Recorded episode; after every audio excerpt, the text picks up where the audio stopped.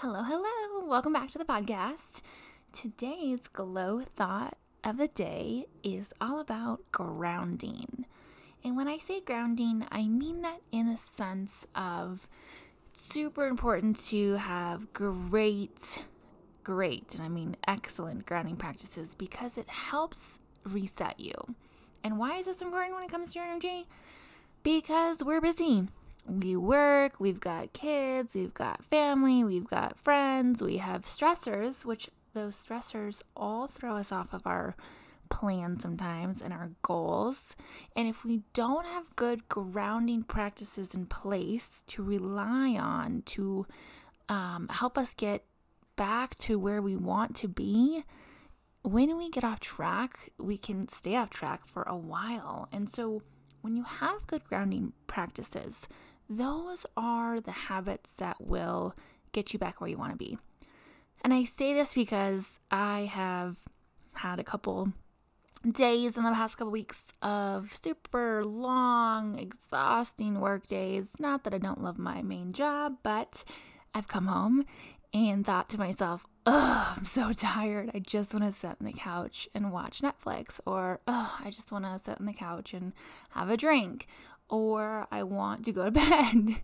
and that was not my plan. My, you know, original plan cuz I kind of set up some goals at the beginning of the week of what I want to do was to either jump on the podcast or work on my marketing or read a book that I want to finish or journal or um, work on a program that I started that I haven't finished yet or call a friend or go grocery shopping.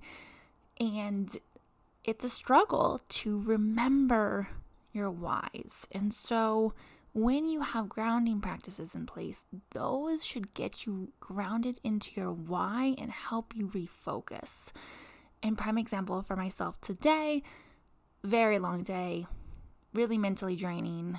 And it happens, right? That is part of life. Not every single day, even if you're doing what you love, is going to be rainbows and butterflies. And so on those off days where you are mentally drained and mentally exhausted, having a grounding practice will help keep you on track. And that is so important when you have goals in place you want to accomplish.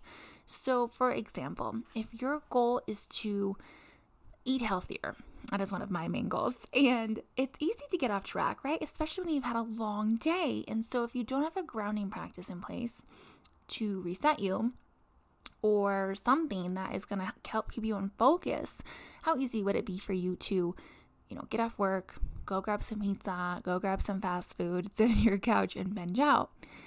And, you know, I mean, that's okay every once in a while, right? Treat yourself. Totally fine. But if you told yourself that this entire week you're not going to eat out, then you need to follow through with your word and you need to be able to commit to yourself on what you say you're going to do. So create a grounding practice, and it can be something as easy as a journaling prompt that you repeat in your head when you're having these waning uh, moments of resistance or tiredness. It could be something that you have on your phone wallpaper that immediately reshifts you. It could be a mantra. It could be a friend. You phone a friend that'll help you get regrounded. It could be an actual grounding practice where you go outside, if you can, and stand in the dirt. There are various ways that you can help reground yourself, but it's so crucial for you to have that in place again to just get you refocused, get you recentered, get you on track. And if you get off track, which will happen, right? We're all human. There's there's nothing you you are not at fault if you have an off day that grounding practice will get you back to your why and get you refocused. So, utilize something, whether it's a word, a phrase, um, wallpaper in your phone, a journal, a planner, something, um, a calendar reminder, or all of the above that will get you focused. And make sure that whatever that practice is, it elicits an emotional response for you. Because if you're not connected to the grounding practice on an emotional level, maybe it excites you at first or you think it's cute. Um, if you're not emotionally linked to it, it will not be powerful enough to reset you. And I say that because I had a what I thought was a great image on my wallpaper on my phone of a goal that I want to achieve, and it's been there for over a year.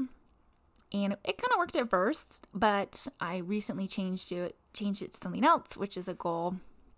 It's an image that uh, reminds me of my goal.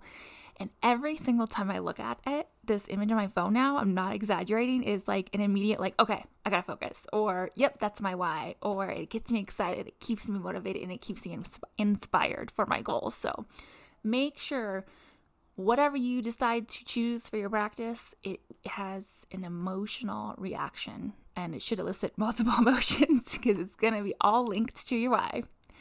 That's all I have for you today.